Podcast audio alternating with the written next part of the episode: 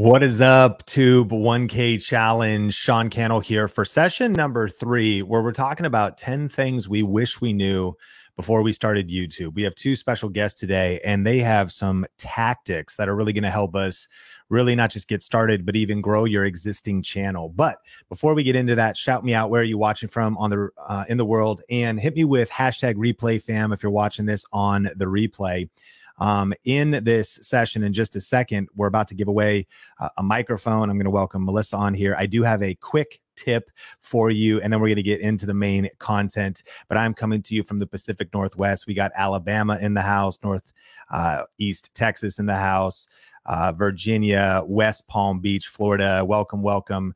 We've got uh, the live fam. Welcome for being here. Savannah, Georgia. Let's go, Illinois, Denver in the house. Really appreciate you being here. This is going to be a power packed session. I'm going to welcome Melissa on, and I want to get into the main content as quick as possible. So, uh, Mel, what do we need to know for this giveaway? Yes. So we are going to be giving away actually two things today, Sean, because you know how I love to just throw in some extra giveaways for people. And so one of the first things is we are going to be giving away this Rode wireless um, it's the Me clip on. This is like the new version of the microphone that we told you guys we were giving away. This is an even better version um, that Sean just let me know about really recently. So we're going to be giving this away to one person in the chat today. Um, really cool microphone system here. We also have this um, DJI gimbal, perfect for your iPhone if you're creating shorts or even your long form videos on your phone. This is just a really cool accessory to help you get some great footage. So, we're going to be giving away both of these items to somebody who answers this question in the chat. In order to enter to win, all you need to do is let me know what has been your biggest aha moment from the challenge so far. So, biggest aha moment, let me know in the chat, and I'll be picking randomly from people who answered that question um, to enter to win one of these two prizes. Now, I am going to announce the winner in just a few minutes, so make sure you get your answers in really quickly. Uh, I'm going to give you a couple minutes while Sean does a quick tip um, for you guys to enter to win. Sean, go ahead and take us into that tip. Awesome. And so every session we are doing a quick tip and uh, we've been learning about thumbnails and making a thumbnail less than two minutes. We learned about answer the public and also asked as some great uh, websites. But tip number three is the perfect video recipe. And we can't cover the whole thing, but we're going to cover one aspect that'll help your next video perform better. And the reason we created the perfect video recipe, which we teach about in depth inside of Video Ranking Academy, is because I don't know about you if you've ever been in the kitchen and maybe been in this situation. You know, whenever we start cooking, you, you don't just come out a master chef. You know, when you first start cooking, you're not Anthony Bourdain or Martha Stewart. Um, at least I'm not. And so uh, this is the picture of literally my wife and I and me getting in trouble. Just kidding. But that's, you know, uh, uh cooking can be hard. It can be frustrating. And especially if you don't have a recipe, if you don't know what to do, if you don't know the steps, if you don't know the order. But I'll never forget when we discovered something, and it was called HelloFresh. And HelloFresh is a subscription box. There's other ones like it where they ship you all the ingredients, the meat and the vegetables and the spices and the sauces.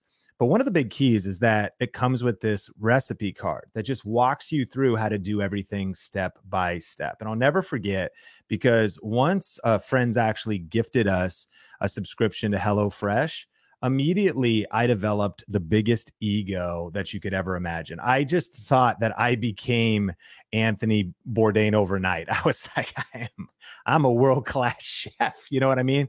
And my wife was like, relax, like you need to take a chill pill. You're really not that great. But even after I had the recipe, you know, truth is, you could still leave the oven on too long you could still i would i would get a few steps in and then i'd look back and i'd be like oh shoot and i was i was making these meatballs once and i realized like you were supposed to mix the onions in like while they were in that state so i was like sticking them on the outside because they weren't actually mixed in the bowl when i was doing the ground beef. You still make mistakes along the way. The cool thing about the perfect video recipe is by just having it you're going to be a lot further along than if you didn't have it but as you begin to use it over time your confidence can grow, your videos can get better. And I want to encourage you one of the big keys is just stay in the kitchen. You know, if you want to get better at cooking, just keep going back to the kitchen, just trying again, learn from the last time you made a meal. And when it comes to videos, just keep uploading videos and learn from the last one and then get better on the next one. And so here's the perfect video recipe. And we're just going to cover one ingredient today. But the four ingredients are the big idea the hook, the content, and the transition. All right. Worth writing down.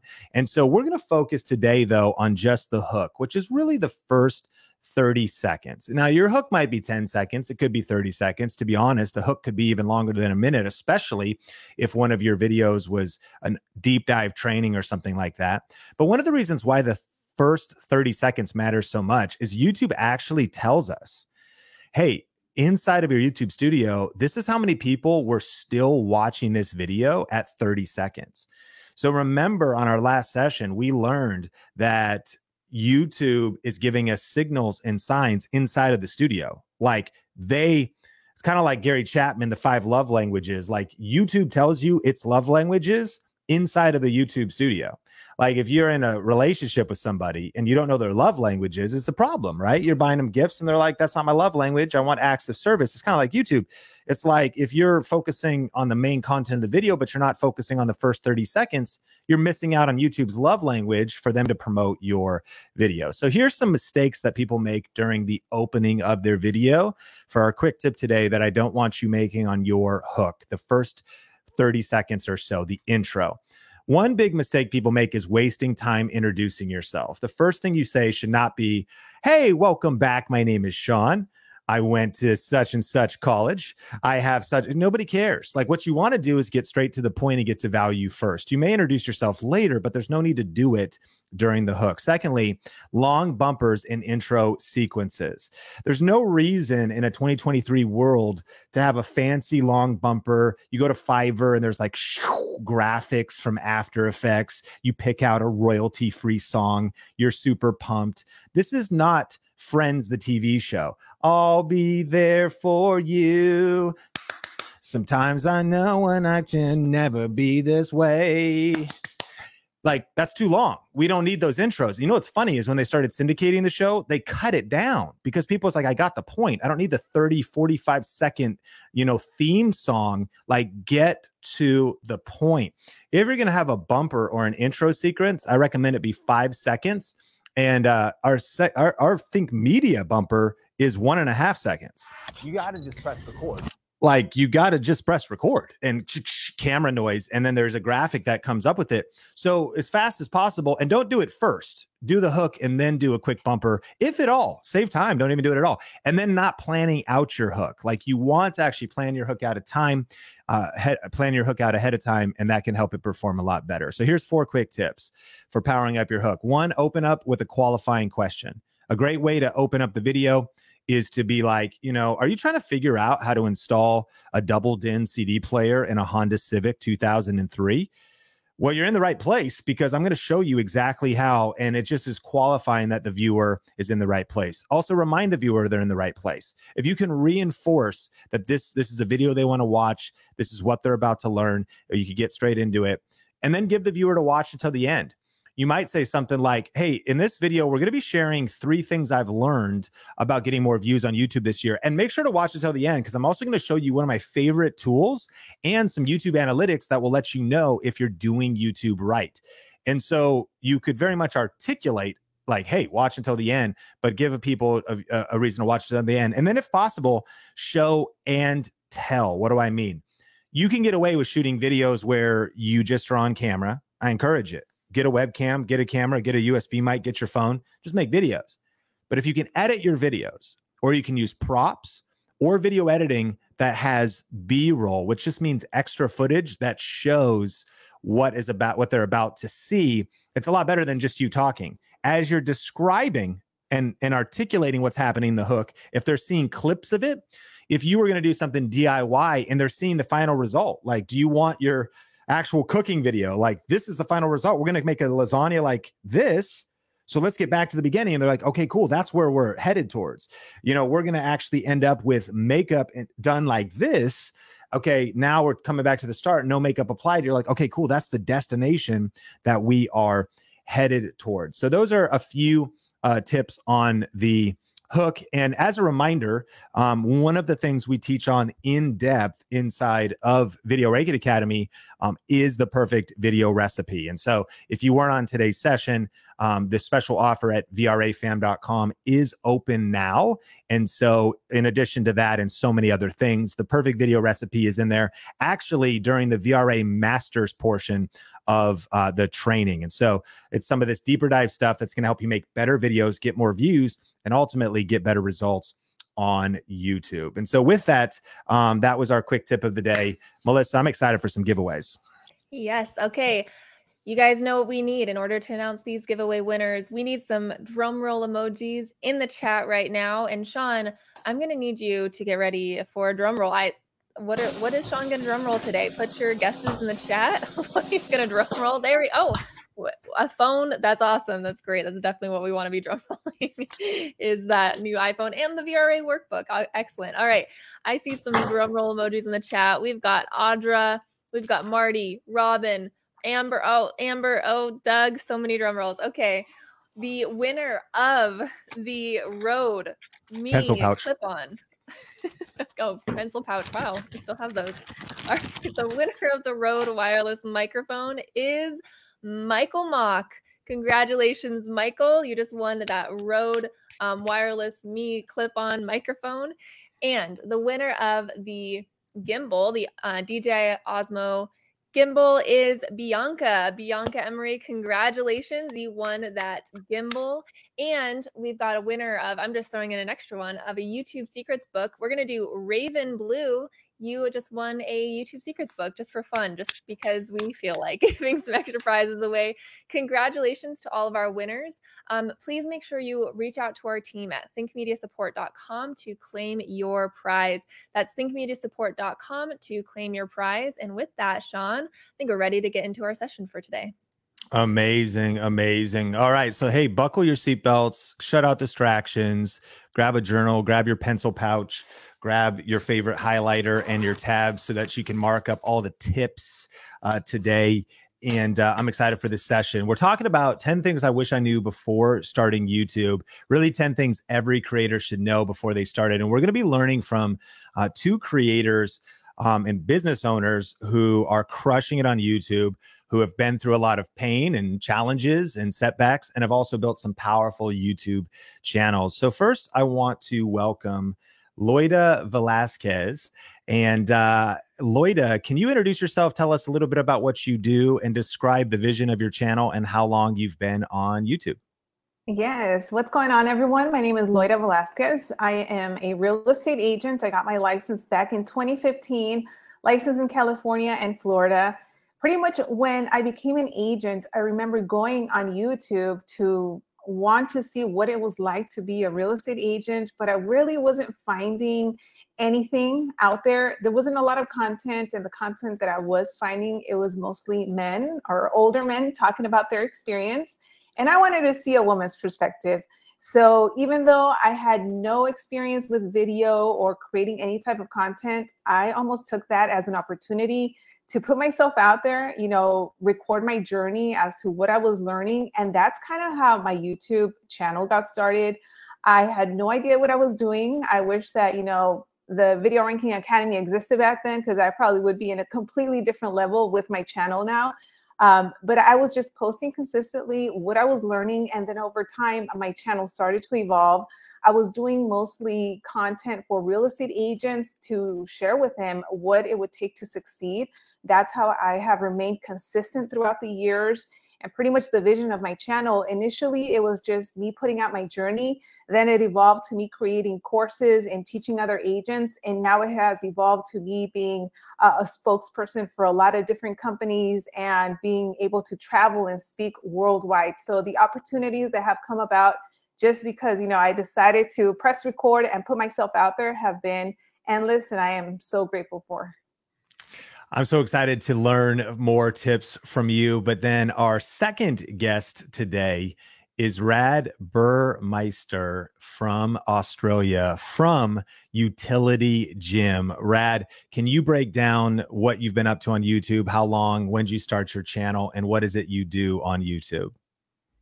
Yeah, absolutely. Uh, so we joined, I say we because I've got a business partner, my brother, and we joined YouTube in 2014. We, back then, we ran a gym in North Sydney called Unity Gym, and we, uh, we were basically, we just did it because it, it seemed like it was the right thing to do. It's, we could just see the movement with social media and people were, we saw some of our friends have some really big success on Instagram. And we just, it was honestly, it was just like, well, I guess we should do this. We did it for several years, really putting very little effort into it. Um, by 2019, I think we had about 4,000 subscribers. And we, so my brother back then was managing YouTube and he joined VRA in 2019, late 2019. And we, we just had huge growth straight away when he started to implement the VRA principles. We've since then sold our gym and we run an online business only. So that's given me location freedom. I now have moved outside of Sydney and I now manage the YouTube, oh, well, all of our social media. I have three video editors uh, full time that work for us and one um, graphic artist. And I, our business is a mobile app. So we have a fitness app and our YouTube channel is our pillar platform for creating awareness and driving traffic towards our um, fitness app.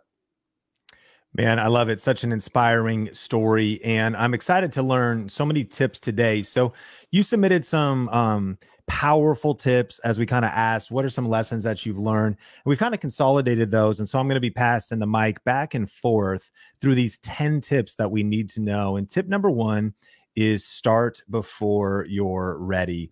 Rad, you, you, talked about the importance of starting now, and you said you wish you gave YouTube attention early on. Um, what do you wish you know everyone watching this w- would know when it comes to starting before you're ready? The incredible opportunity that YouTube is. It's uh, and, social media in general, but for us, I mean, we're on all the the major platforms. We're on Instagram and TikTok and Facebook and uh, LinkedIn and Twitter, but YouTube is by far the biggest generator of leads and business for our business by a country mile. We've got more subscribers on YouTube. We just ticked over 55,000 subscribers. So that's um, more than all of our other channels. And it when we've interviewed our best clients, people that have been with us for the longest, they all found us on YouTube, all of them. And because YouTube is evergreen content, like our, our best performing videos kind of make me almost cringe now because we filmed them like six or seven years ago and they've had hundreds of thousands of views. Um, our best performing videos creeping up towards a million views. And the I just didn't understand the the the the opportunity that we had and that everybody has with YouTube. I really didn't. I saw it as like a, a hint, like something that got in the way of what we had to do. And it was always like, oh, okay, we got to film some content. And I'd run out once a week for an hour and just try to rush some content out. And so if I knew what I know now, now my entire job, like my priority with my business is to create the best content possible. And I wish I knew back then now how valuable that would be for our business. I really do.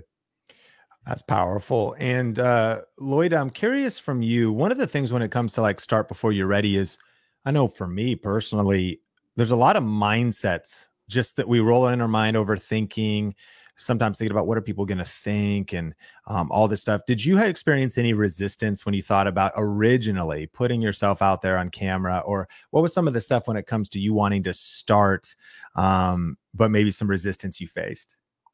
Yeah, you know, I felt that I probably needed more experience or better equipment or back then I wasn't a public speaker. I never have felt comfortable in front of a camera or talking to people. Even growing up, when I was in high school and in college, I was the type of student that if the teacher wanted a volunteer or asked a question, I would be putting my head down, making sure that we didn't have any eye contact because I was just that type of person. So um, there were a lot of things holding me back, but at the end of the day, I I almost made it a challenge for myself to just start recording and what's funny is that I, I mean, I was really bad in the beginning. You can go back to my videos 2015. I'm like talking really fast, running out of breath. And I remember people leaving me comments calling those things out. And it would bug me because I'm over here trying to create content and people are seeing the flaws in me. But that didn't stop me. I knew that, you know, there was a bigger goal in mind. I wanted to create a brand for myself, awareness. Um, I'm in an industry where there's hundreds of thousands of agents. So I knew that video was going to help me separate myself from everyone else. So it was just staying focused on that and knowing that over time I was going to get better. I was not perfect from the start. And that's just pretty much the route that I took. And I knew that I had to be consistent and just, you know, forget how I feel or what I think people might think of me. I just need to do this. So powerful. And Rad, you you hit on something where a lot of us can feel like we have a fear of not being an expert. And you actually kind of mentioned like like you don't really have to be an expert. You can people can learn from you where you are right now. Break that down a little bit. Hundred uh, percent. In in the fitness industry, I think one of the one of the biggest fears that I had was I I've always had coaches and I always search for a new coach. And so I'm always working with somebody that's better than me. And the people that work with me are obviously working with me because I'm better than them and I have something to offer them. And it took me a really long time to get over that because I was always comparing myself to people that I was learning from and thinking, well, I'm not nearly as good as as they are, but always benchmarking that off um, you know fitness and calisthenics and the things that I was doing. And I thought, well, how how can I really be somebody that's trying to help other people when there's people out there that are so much better than me? But the truth is, something I've learned over my decades of being a coach now is that my opinion, the best coaches are the people that are just a little bit ahead of where you are in your journey now. Um, I've worked with coaches that are way ahead of me, that are like 20 years beyond me, and they're less connected to where you are in your journey now. And so there's always going to be people who see you as somebody more valuable than the guru. There, there really is, and that's something that I've that since I've you know punched that fear in the face and and gone with it. It's uh, it's given me a lot of confidence, and I've seen uh, a lot more growth from it. And we get a lot of really good praise on our channel. I get a lot of comments daily from people saying that they think that this is one of the best fitness channels and we're highly underrated and X, Y, and Z. And so your perception of yourself and where you sit versus other experts is not the reality of what your audience sees you as. Such a powerful and encouraging point, which brings us to number two, which is you don't need the best camera. So, uh, Loida, you mentioned this that sometimes you had the fanciest camera, or once you got better stuff with amazing editing, it didn't mean that it would necessarily get better views or more views than not having as fancy of camera. What what has been your experience with this? Yeah, so when I started my channel, I was filming every single video for the first two years using my iPhone. And back then it was an iPhone 6. That's all I had. Um, I was starting YouTube. I knew that cameras could get pricey. The one that I was looking at back then, it was like around $700. And I said, you know what? Once I know I'm 100% committed to creating content and I start making some money from AdSense, then I'm going to take that money and invest it and purchase a camera. So what's crazy is that you guys can go to my channel and you can see the older videos that I have, which I film with this iPhone. The quality is not even the best. They have hundreds of thousands of views. And more recent videos that I film with like a 4K camera, you know, they're not getting as many views. So at the end of the day, it's not really so much the the camera or the equipment is whether or not you're creating content that people are searching for that they actually want to learn about, whether it's a skill or whatever it is that they're looking for. And that's pretty much what has been my experience. Yeah, I love that tip. And then, Rad, passing it back to you. Uh, number three is get clear on who your channel is for. And right before this, uh, it sounds like recently you took that to a whole nother level, especially as a business owner, thinking about like kind of your target audience, target customer. Uh, but but break this down on why this is one of the things you wish you knew back when you were starting YouTube. Yeah, so we were, you know, we were making videos for, for everybody, you know, and and when I was talking to the camera, it was I had no clarity on who it was that I was talking to, and I would say things that I would then we'd stop and we'd refilm it. And I'd think, oh, that that's not going to make this person feel included or that's going to exclude that person.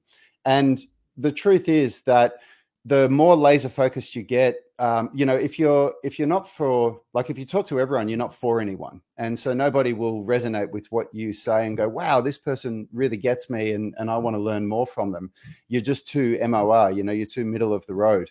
And so once we identified who our audience was, and, and when you look at our YouTube channel, 85% of our viewers are men.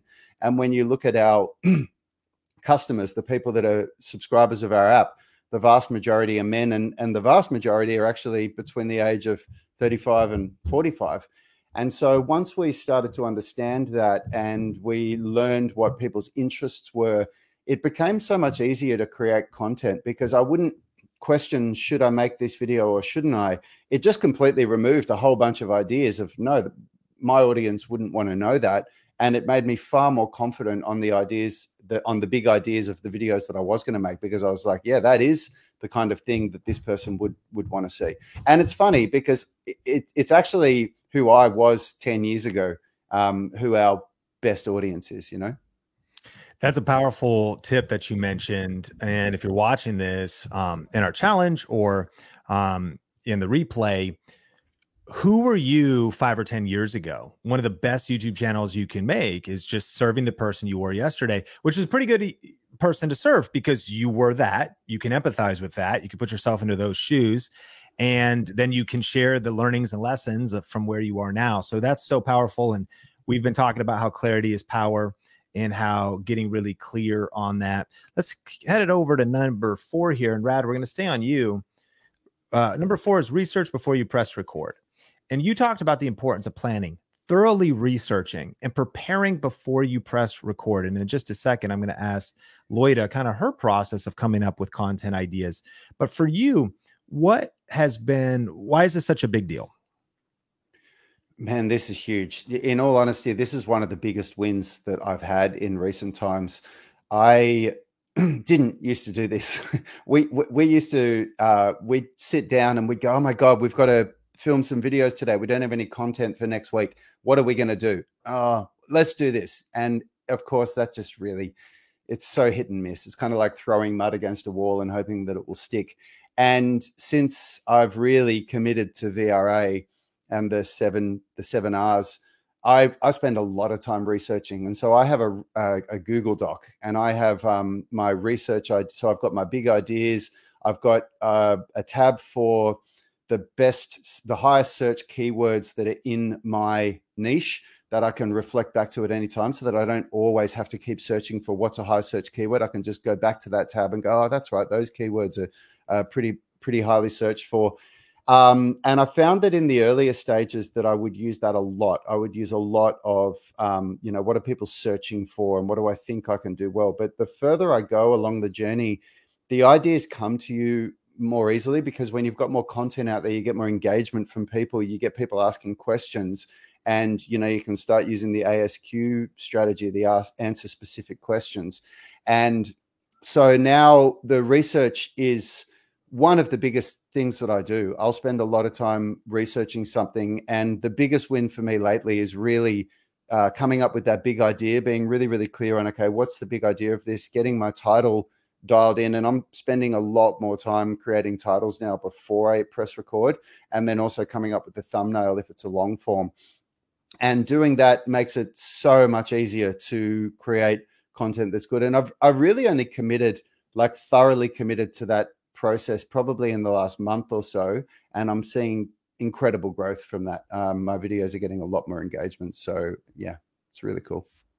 I love that you shared that. And you know, what's also kind of cool about the, the VRA system is after you've started with it and once you get some momentum and once you get some views and you get some subscribers you mentioned it's you can always double down on it but eventually a momentum kicks in where there's kind of endless content to make because your community is giving you a feedback loop of what content to make next and it's kind of inexhaustible. So research is so powerful but eventually to your point of asq really you just have your community kind of doing the research for you and vocalizing the themes for you you just start going wow like a lot of people oh, I wouldn't have thought to make this video, but they're giving me that feedback. So I just want to encourage that you're watching this when you're just starting. It's nice to have tools like Answer the Public and some of the keyword research tools we talk about to get you started, but eventually momentum picks up. And so, Loida, I'm curious for you though, um, even from where you have been, but even where you are today, how are you coming up with different video ideas and what does uh, you preparing for shooting videos look like? so it's kind of similar to what Rad was mentioning. Um, instead of Google Docs, I love to use Trello. So anytime that I have an idea that comes to my mind, I put it on Trello. I have different cards for like a long form and a short form. Um, just through all of the videos that I have created in the past, looking at the comments, the questions that people are asking, I use those also as possible topics to create content. I do a lot of polls on my community tab on YouTube, on Instagram, um, because what I have noticed is that sometimes I come up with these great video ideas and I think, you know, these are great titles. And then I go ahead and create a video and it doesn't really get a lot of views. So I want to make sure that I'm creating content that people actually want to watch, um, that they're searching for, the comments that they leave, the feedback that I get, that's kind of where I get a lot of the, the ideas of what I come up with. And just kind of similar to what Rad was mentioning, I'm now more intentional first of thinking of the title and the big goal of that video, and then also how I can end it and where I can direct people to either a playlist or another video so that they stay within my channel for a longer period of time. So strong. And let's take it to number five. And this was our quick tip of the day, but we'll circle back on it. Number five is start your videos with a strong hook. And one of the lessons you learned was starting with the hook instead of a long intro or a short trailer. And so, what is it that you've learned about hooks? Just like you were mentioning right before we got started with all of this, you know, I used to put the short trailer with the music and the everything and then when i you know did the program and you guys were like no you got to get straight to the point i saw more engagement on my videos. People were sticking longer. Obviously if they're watching my videos they probably know who i am so i don't have to say my name again. And it's just i don't know i like it better because i'm just getting straight to the point. If you come to my channel if you watch my videos there's no fluff. Like you're getting straight like all of the information that i'm providing you. So having that strong hook coming up with it before you press record, it's really going to allow you to have a better understanding of how you want to do the video and again where you want to direct them at the end whether it's to another video that could be you know attached to that one or a playlist. And that's something that i learned through the program. Um, i was not doing that before but once you guys mentioned you know at the end send them to another video that can relate to what you just talked about. I've been doing that and and yeah i've noticed great results Amazing. That kind of taps into our sixth point, which was end your videos with a CTA to another video or playlist. And I am curious, uh, Rad, um, how you think about creating videos, maybe putting videos in series or um, how many videos you shoot at once, and then how you're ending your videos. Uh, so that's been a huge um, development for me recently from uh, because I actually I went through VRA over a long period of time. I would watch one or two lessons and then I would implement for a week or two or three, and then I'd go back and watch more lessons. I didn't just cram it all in, and I found that that was really useful. And one of the things that I've been doing just recently is to create video series. And so rather than to make one long video that uh, might go for 20 minutes, I'll turn that into three shorter long form videos. And I've even done that with some shorts and I've had some success. I recently made a six video series on how to do better pull ups with shorts and they did really well. And, you know, I was just testing out, um, you know, putting the one of six, uh, two of six in with the title. And so that's been a big part of it. And also something else that I've done recently which is a big change.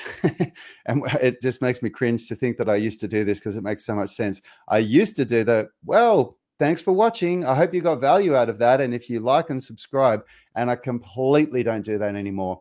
So, an example would be I just did a video on, uh, say, on shoulder flexibility, and this was a follow along routine. And I, I go through the routine, and without giving any hint that the video is over, I say, So, we're working on shoulder flexibility here. You've got to make sure that you keep working on hip flexibility. And if you click or tap, and then immediately, you know, my videos, video, video editors bring up the uh, end frame that has me on the side, pretty much exactly like the one that you guys use.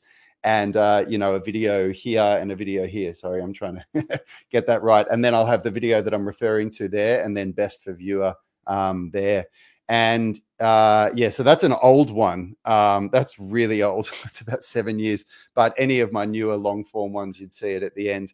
Um, and so that's uh, that's been really huge. And just with hooks as well, for me, what I found was I actually got rid of the bumper in our videos because I noticed that every single video where we brought up a bumper, bang, retention went off. Yeah, so this is the video that I was referring to. And as it finishes, I kind of just go, uh, I'm saying, you know, you got to make sure you're doing this and you got to make sure you're doing that. But you'll see it in a sec when I go and just click or tap the screen there, and there it is.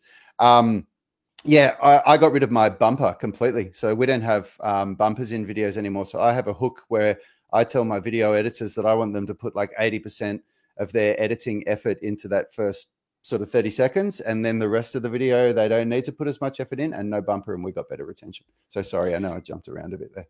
Yeah, that's great. And so many powerful tactics. Um, uh, what has been your aha moment so far? Um, if you've been consuming this, number one is start before you're ready. Number two is you don't need the best camera. Number three is get clear on who your channel is for. Number four is research before you press record.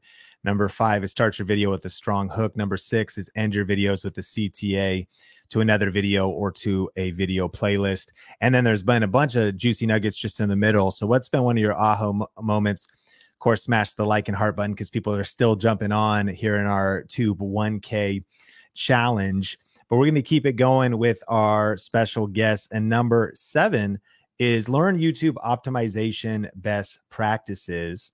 And so, Loida, you mentioned a couple of these, whether it was the about section or thumbnails. And so, what are some of the things that you've learned, whether in VRA and just on your journey in general, that we can apply to our content? Yeah, you just mentioned the about section. I feel that that is something that a lot of people neglect, especially when they're starting their YouTube channel, because um, uh, something that I see a lot is you know, I go to someone's YouTube channel, I don't know who they are, where they're at, what they do, how can I get a hold of them? So, really being specific there on who your uh, content is for. Also, in my descriptions, before I would just do like a one line. Now I have learned to be more descriptive in my videos, what the video is about, so that people know exactly, you know, what the content they're going to get and all of that is. Um, with tags, I know that you guys have mentioned, you know, we don't really have to focus a lot on that but I have learned to use vidIQ. It's a really helpful tool. Little things like that, I feel that have really taken my channel to the next level from when I started. Because when I started, I wasn't doing any of this. You know, I, I wasn't putting videos on playlists. I wasn't naming my playlists in a way that could possibly be searchable. And after I went through the program, I went back and I started to do all of these little tweaks. And I have seen um, more engagement, more retention, and more subscribers. I love that. And, you know, one of the things we've been talking about in this challenge is how there's some new updates. And one of the new updates that YouTube has made that uh, we actually have to change as well is the very first line of your about page is now kind of like a tagline that YouTube is putting right on our homepages.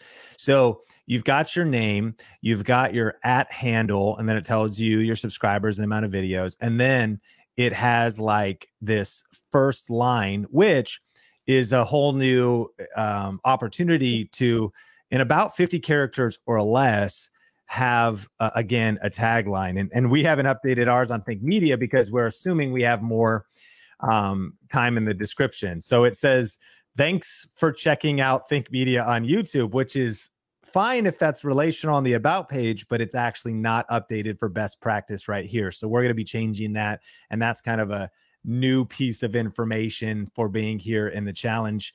Um, just to think about not just your about page, but that first line of your about page becomes kind of like the one sentence that tries to summarize up what your channel is about, the value the audience is going to get, and who it's for. Rad, is there anything you've been doing in terms of how you optimize title, create playlists, or con- things you do on your channel um, that you've been doing lately we can learn from? Yeah, absolutely. Um, uh, and this is actually a really new development for me. I've been listening to a bunch of stuff from some content creators and from you guys, and I'm very recently making a shift away from doing titles that are keyword heavy to rather shifting towards more doing titles that relate to what a person would read and that would entice them to click. And it is a relatively new experiment for me, but in early days, I it seems to be working better. And it actually even is driving the way that I'm creating my content as well. Like it, it ties in with that big idea. When I come up with a title that thinks that is targeted more at what a person would read and be enticed to click rather than what would come up in the search algorithm, then that influences the big idea and it absolutely influences the hook. And I've only been doing that for about two or three weeks, which means that the content that I've been producing has only been starting to get released this last week. And it's I've had some really really good results in early days, so that's um, that's a big one for me. And and my personal experience and my feelings from you know watching some of the really big YouTube creators that I look up to um, is that that is something that is going to produce better results than what I was doing before. Yeah, there's no doubt about it, and this is one of the reasons why we update VRA is that really your content should be keyword informed because it it it reveals intent and the topics that your audience wants to learn about However, you really want to be writing for humans, not for robots, right? When it comes to mm-hmm. titles. And in some cases, there's almost two different styles of videos. There's still the power of kind of the keyword search based traditional title. And in some cases, that might be the best. But in some cases, it's um, not keyword based at all. It doesn't reveal anything. It's going after kind of mystery based. And uh, you have that opportunity, like some of the stuff we've been doing on on Think Media, like why going viral can hurt you or uh, these mistakes can kill 92% of YouTube channels. That's that's a different approach than like how to write a YouTube title. Both are mm-hmm. good and learning the skill set of both. And you're absolutely right. You're really tapping into more kind of a viral technique when you go with some of those other styles of title. Yeah, and and I've been working with the other style that you're describing for a while now. And so I feel like I'm good enough at that that I want to try this other style of title. And you'll see it. You'd so um, I mean that example at the top there, the, the is an older style. They're game changing shoulder mobility. Like shoulder mobility exercises is a key word. Like it's very very heavy. But if you went to my shorts, you'd see some of. And I, this is what I mean. It's probably only the five most recent. I haven't even looked at them. Um, uh, yeah, these are some of those are are um, some of the sort of newer style of of, um, of titles that I've been using. But it's um yeah, it's cool. It's uh it, it it's it's pretty exciting and it gives me gives me new direction with what I'm doing. So I'm happy with that.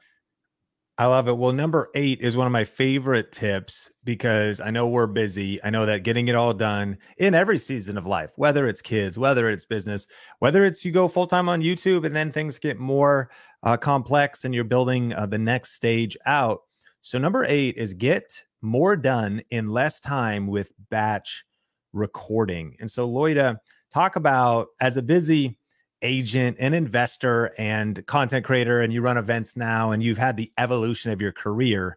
How has batch recording helped you?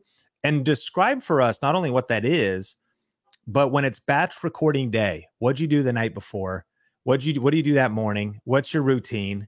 what do you eat for breakfast and i'm kind of serious like what like walk us through it like as you approach a day where you create more than just one video in one batch so when i first started my youtube journey you know it was kind of just picking my phone I had an idea, let's film it. Obviously, now as I have gotten busier, it's gotten to the point that I really have been more intentional about batch recording. And it's something that I wish I did back then. So, what that looks like now is that every two weeks, I like to sit down and write down a lot of different video ideas that I have and kind of what I want to be shooting um, in the next week or so.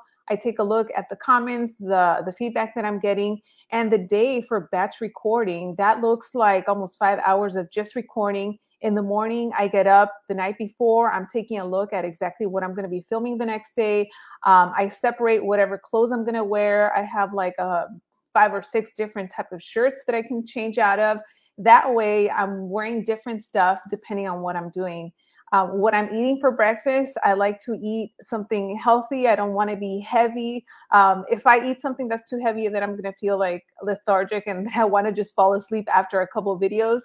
And then for the actual day of shooting, um, I make it very clear with my videographer, you know, these are the videos that we're going to record.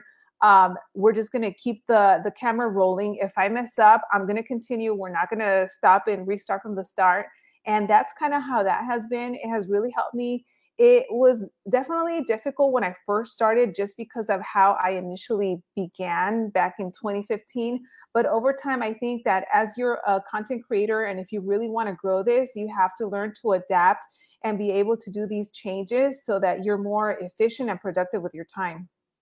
Such a well put answer, and you've really dialed in the system. And I want to encourage you um, you know, one of the th- things that you'll see is that both Rad and Loida have gone to a place where they got a videographer now that's with them and editors that are helping or people that are are there but but batch recording is something that is actually a huge key to even getting to that place. You know i know for me what i would do is you know i would the night before make sure my batteries were charged and make sure that i had my videos planned out usually in a google doc and then it would just be scheduled on my calendar to set the camera on a tripod and have a selfie screen. If I didn't have the selfie screen, I'd go back and forth, back and forth, back and forth to test to make sure the shot was right. And then 30 minute record limit days. And luckily, phones and new cameras don't have that, but there's all different levels. You can make this work with whatever you have. And I would try to shoot you know, four videos in one setting, sitting so that I could then release one video a week over a month and only film potentially one day a month. And I want to remind you to stick with us during the entire five sessions of the challenge because we're going to go into even more productivity tips on session number five. This is session number three, but session number five, we're going to go even deeper. But the next one is create multiple income streams um, multiple streams of income. And so, Rad, uh, break this down. You have got this great channel. You mentioned there's been an evolution of your business. So maybe there's been different seasons of this. You're definitely monetized. So you kind of have the YouTube side, and you guys have created an app, which is software as a service essentially. And right. And you've got kind of that whole side. So kind of break down this idea of uh, earning money in what would be the creator economy. Yeah. Um, so I think the biggest thing for us is that we when when we I'm a personal trainer, right? So we didn't we learned how to do content creation, you know, so much of it from VRA. And we started uh, when we started, we were just hopeless at creating videos. But what happened was at about 2018, 2019, my brother and I we realized that my brother's my business partner that we had all our eggs in in one basket of our gym and Yanni said to me, What's going to happen if something happens to our gym? We need another um, income stream. And I said, Well, what would happen to our gym? And he said, I don't know, but what if it did? And I'll never forget it. When he said that to me, I, I almost went white like a ghost and this sick feeling in my stomach, you know, because I was a new dad and I just, I'd never even considered that. What happened?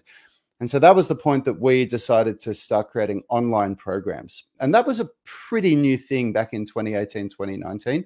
There were fitness people that were doing it, but it certainly wasn't like what it's like now. And we had some very big success early on. We were fortunate enough that we were able to leverage our YouTube channel. And then when COVID hit in 2020 and the world was forced to shut down, we had all this infrastructure in place that was ready to just be sort of put the foot down on the gas. Like we had our cameras, um, we had our studio in the gym. We'd already created a space for all of this for, for a podcast studio. Um, we had the the online programs that were ready to be deployed, and so it wasn't like we were doing something new. It was just like, okay, well, we have to close the gym. We're in lockdown. Let's just amplify this. And so we started going live daily and doing live workouts. And we had massive growth during um, COVID because of that on YouTube and online. And our online business started to really take off.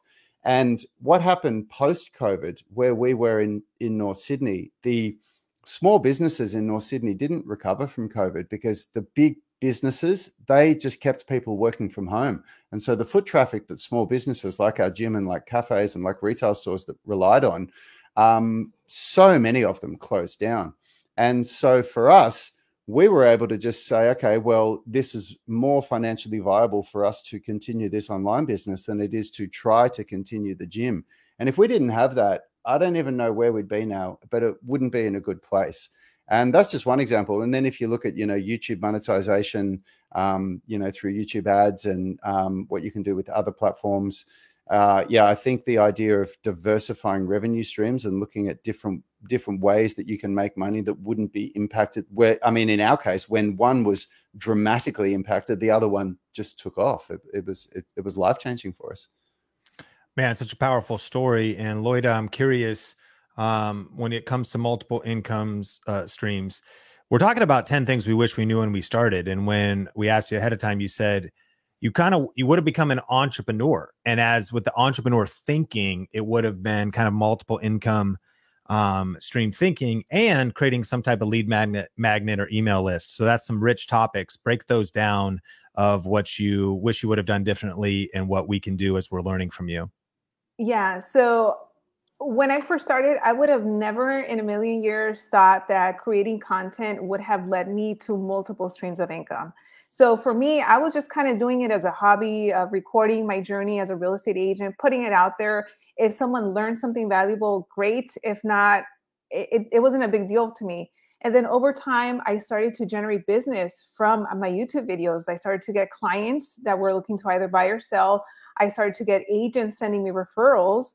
And then that's when I started to see, you know, this is really powerful. The fact that I have put myself out there is helping me in my real estate business. Over time, as I was getting questions and comments from agents as well in regards to what I was talking about, I saw that there was a, also a need for training content for new real estate agents.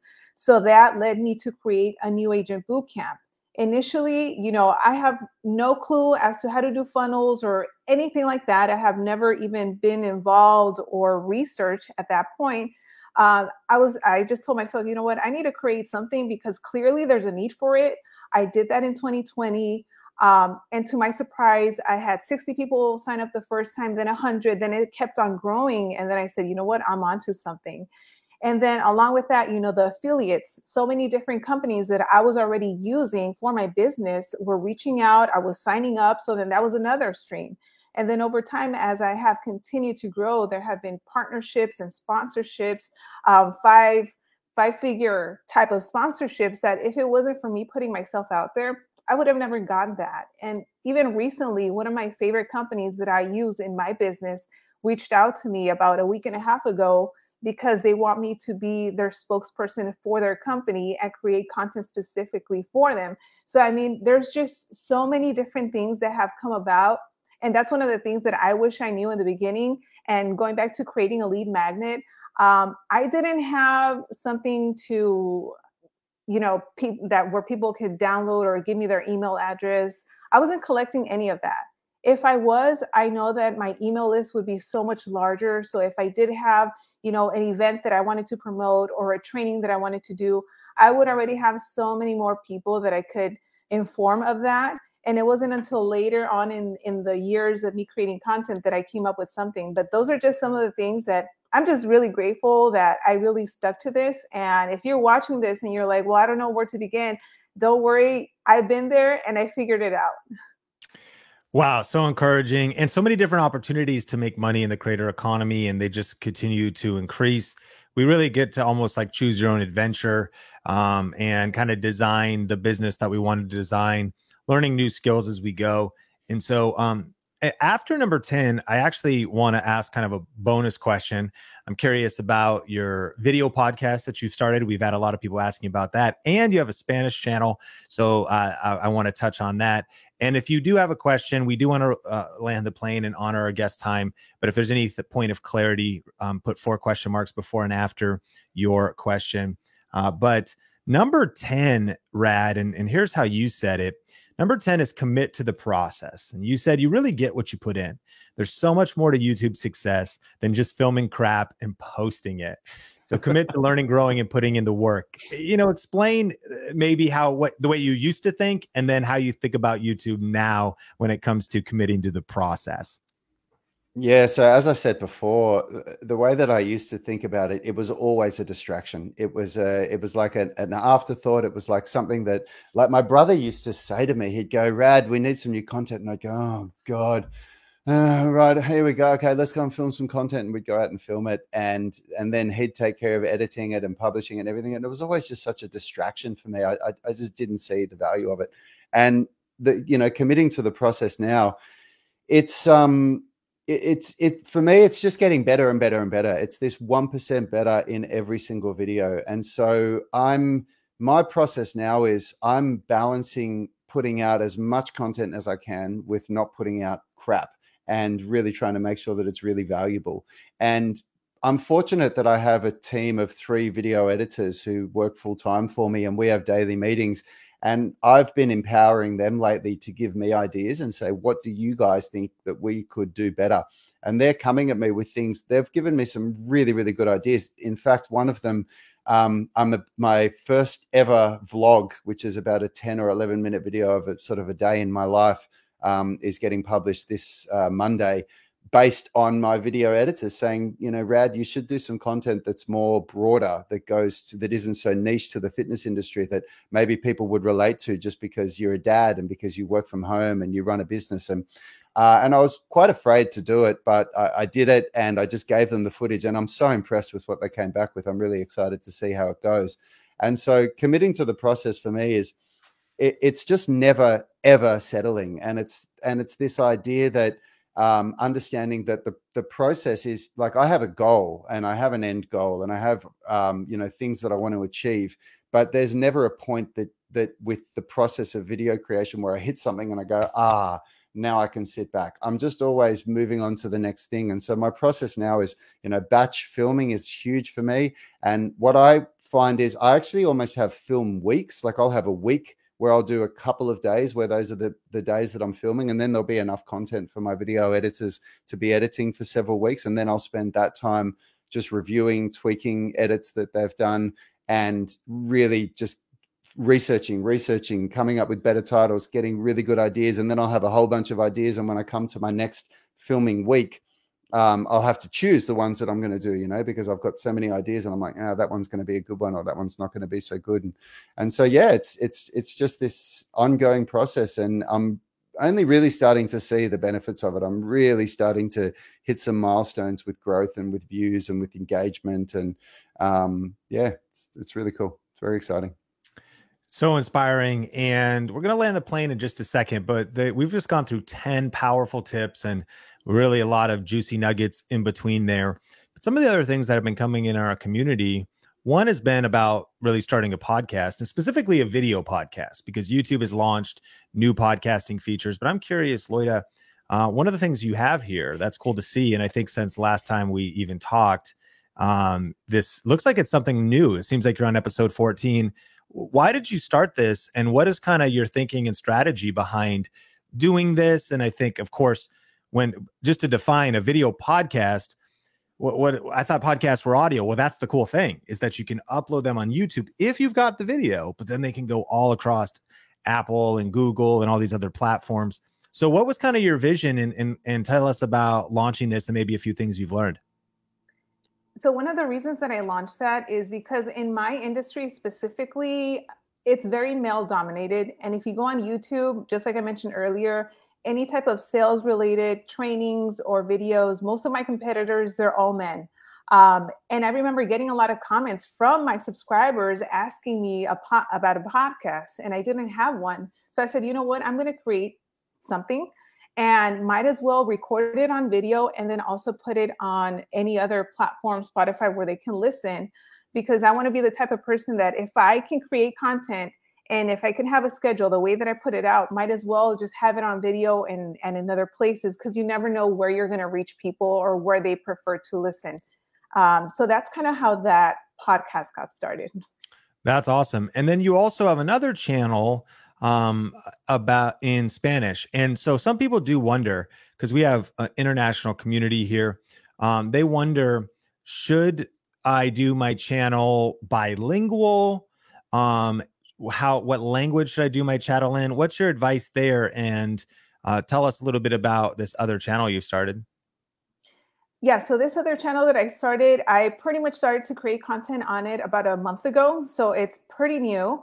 And one of the reasons that I started to do it is because Spanish is my first language. And a lot of the agents that follow me are also Spanish speakers. Like I mentioned way in the beginning, I am licensed in California and in Florida, where a lot of the population here are Spanish speakers.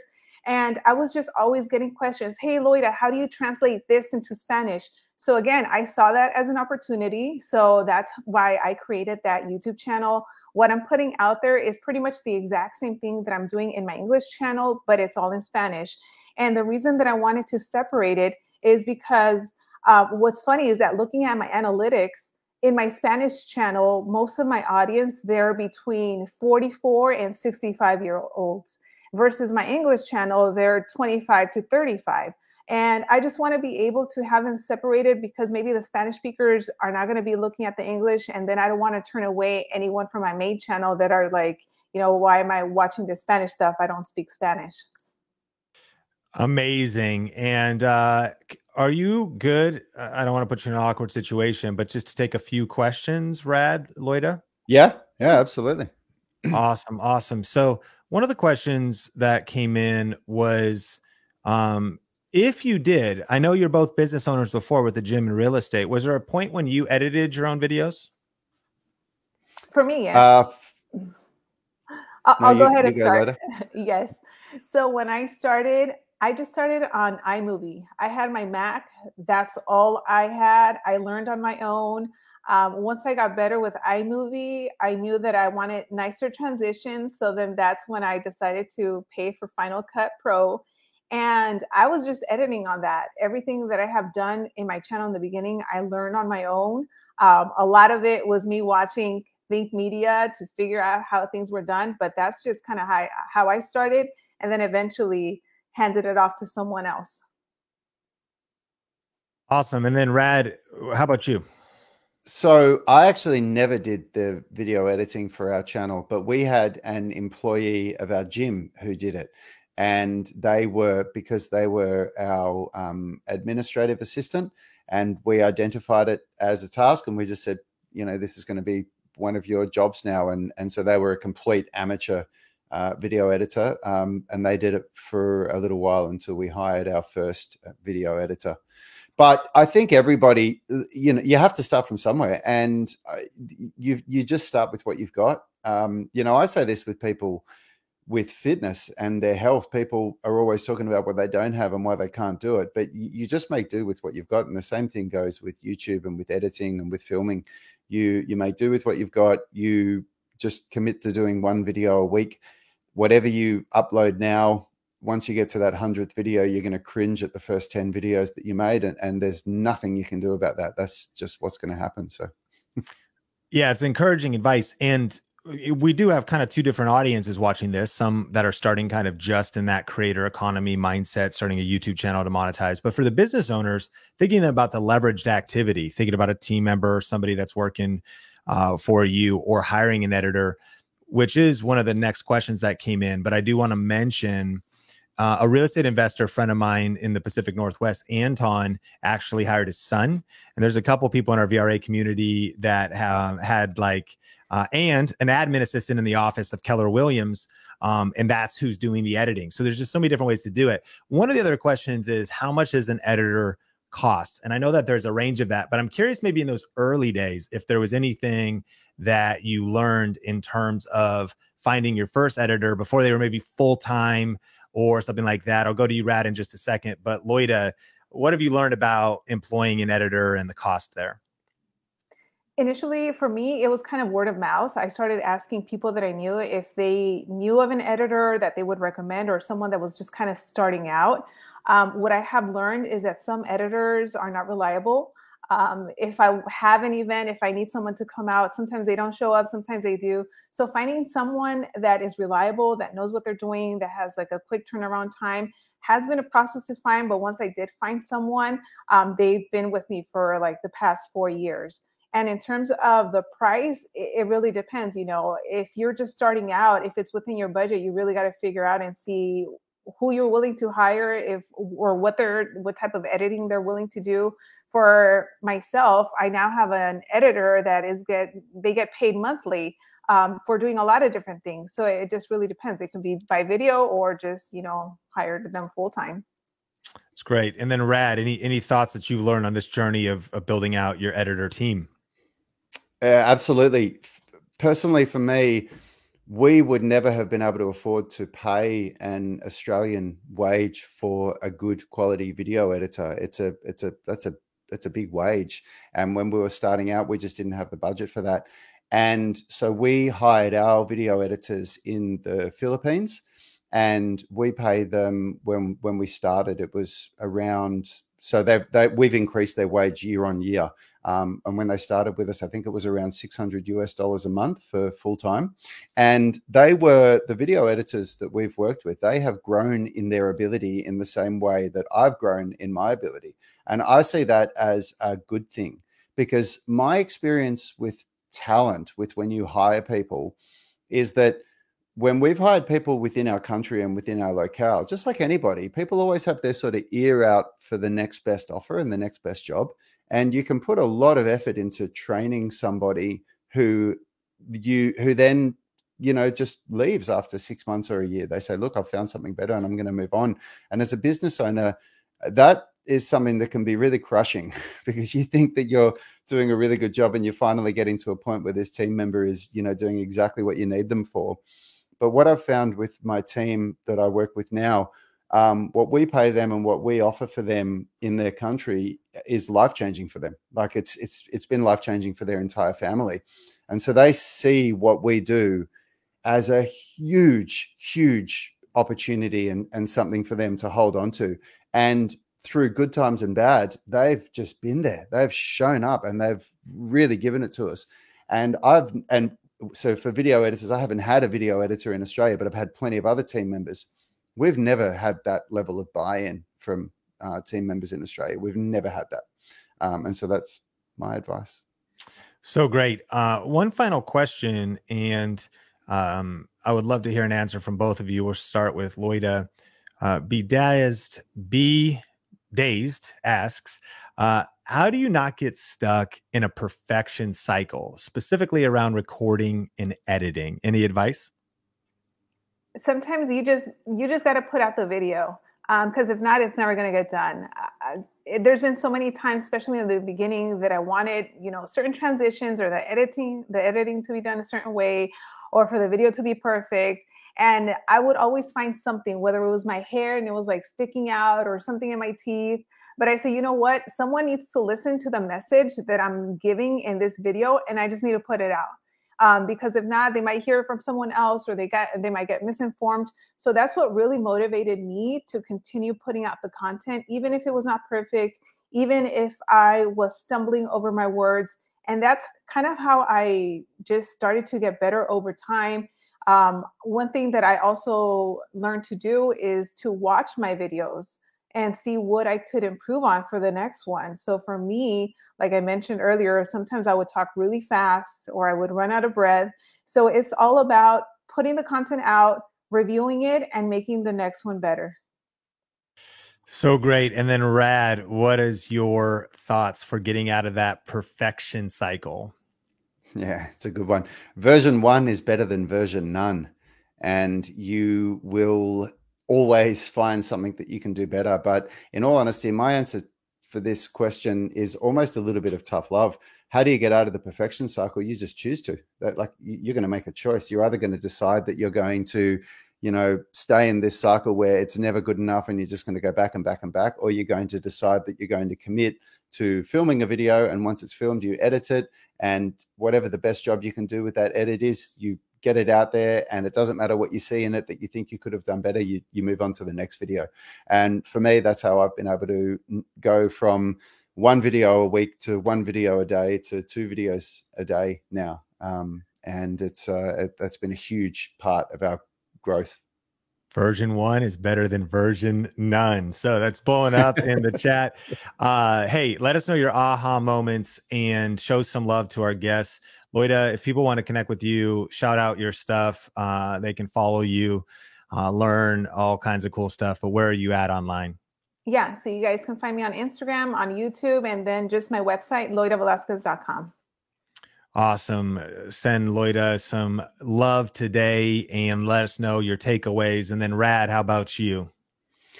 Uh, so I'm on uh, Instagram, uh, TikTok, and uh, LinkedIn, and Twitter, and YouTube. But without a doubt, YouTube uh, and Facebook, um, and it's all at Unity Gym.